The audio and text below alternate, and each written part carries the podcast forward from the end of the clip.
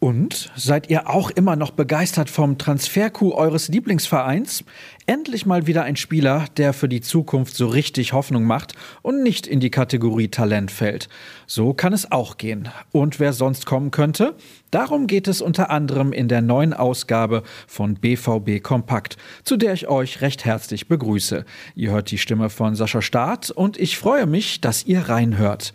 Wir beginnen nochmal mit dem ersten Neuzugang für den Sommer mit Niklas Süle.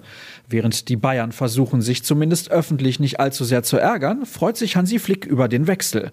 Das ist ein gutes Zeichen. Ich freue mich sehr für die Bundesliga und ganz besonders für Niklas, sagte der Bundestrainer gegenüber von Sport 1. Zumal die Qualität, die er habe, der Liga enorm gut tun würde.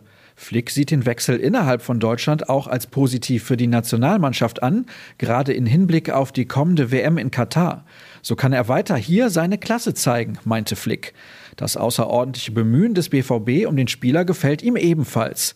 Den Konkurrenzkampf heizt das wieder an. Das tut der Liga gut, unterstrich der ehemalige Coach des Rekordmeisters. Mit dieser Ansicht steht er bestimmt nicht alleine da. Unabhängig von diesem Deal wird es in Dortmund mit Sicherheit weitere Verpflichtungen für die nächste Spielzeit geben. Einige Gerüchte kursieren bereits seit längerem, wie das von Salzburgs Karim Adeyemi. Nun gesellen sich weitere Namen hinzu, wie etwa der eines Rechtsverteidigers von Ajax. Nusser Masraoui, der schon seit 2006 für den Verein aus Amsterdam aufläuft, ist angeblich ein Kandidat für die Verantwortlichen um Marco Rose. Dabei hat man vielleicht sogar schon einen ähnlichen Spielertypen in den eigenen Reihen zu bieten.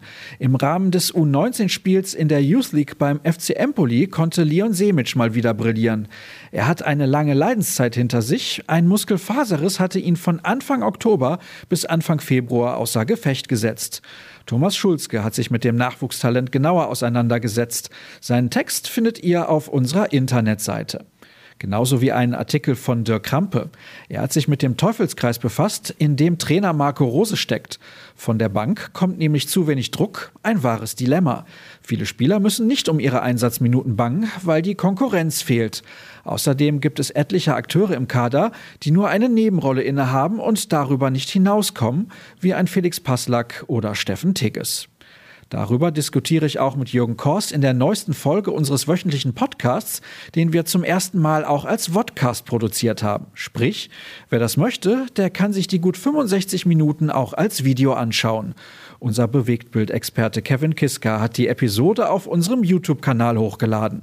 Also schaut mal rein und lasst uns gerne euer Feedback da, dann machen wir das vielleicht zu einer regelmäßigen Sache. Und was passiert heute?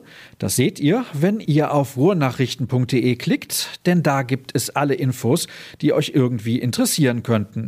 Gönnt euch auch sehr gerne unser Plus-Abo, das lohnt sich definitiv.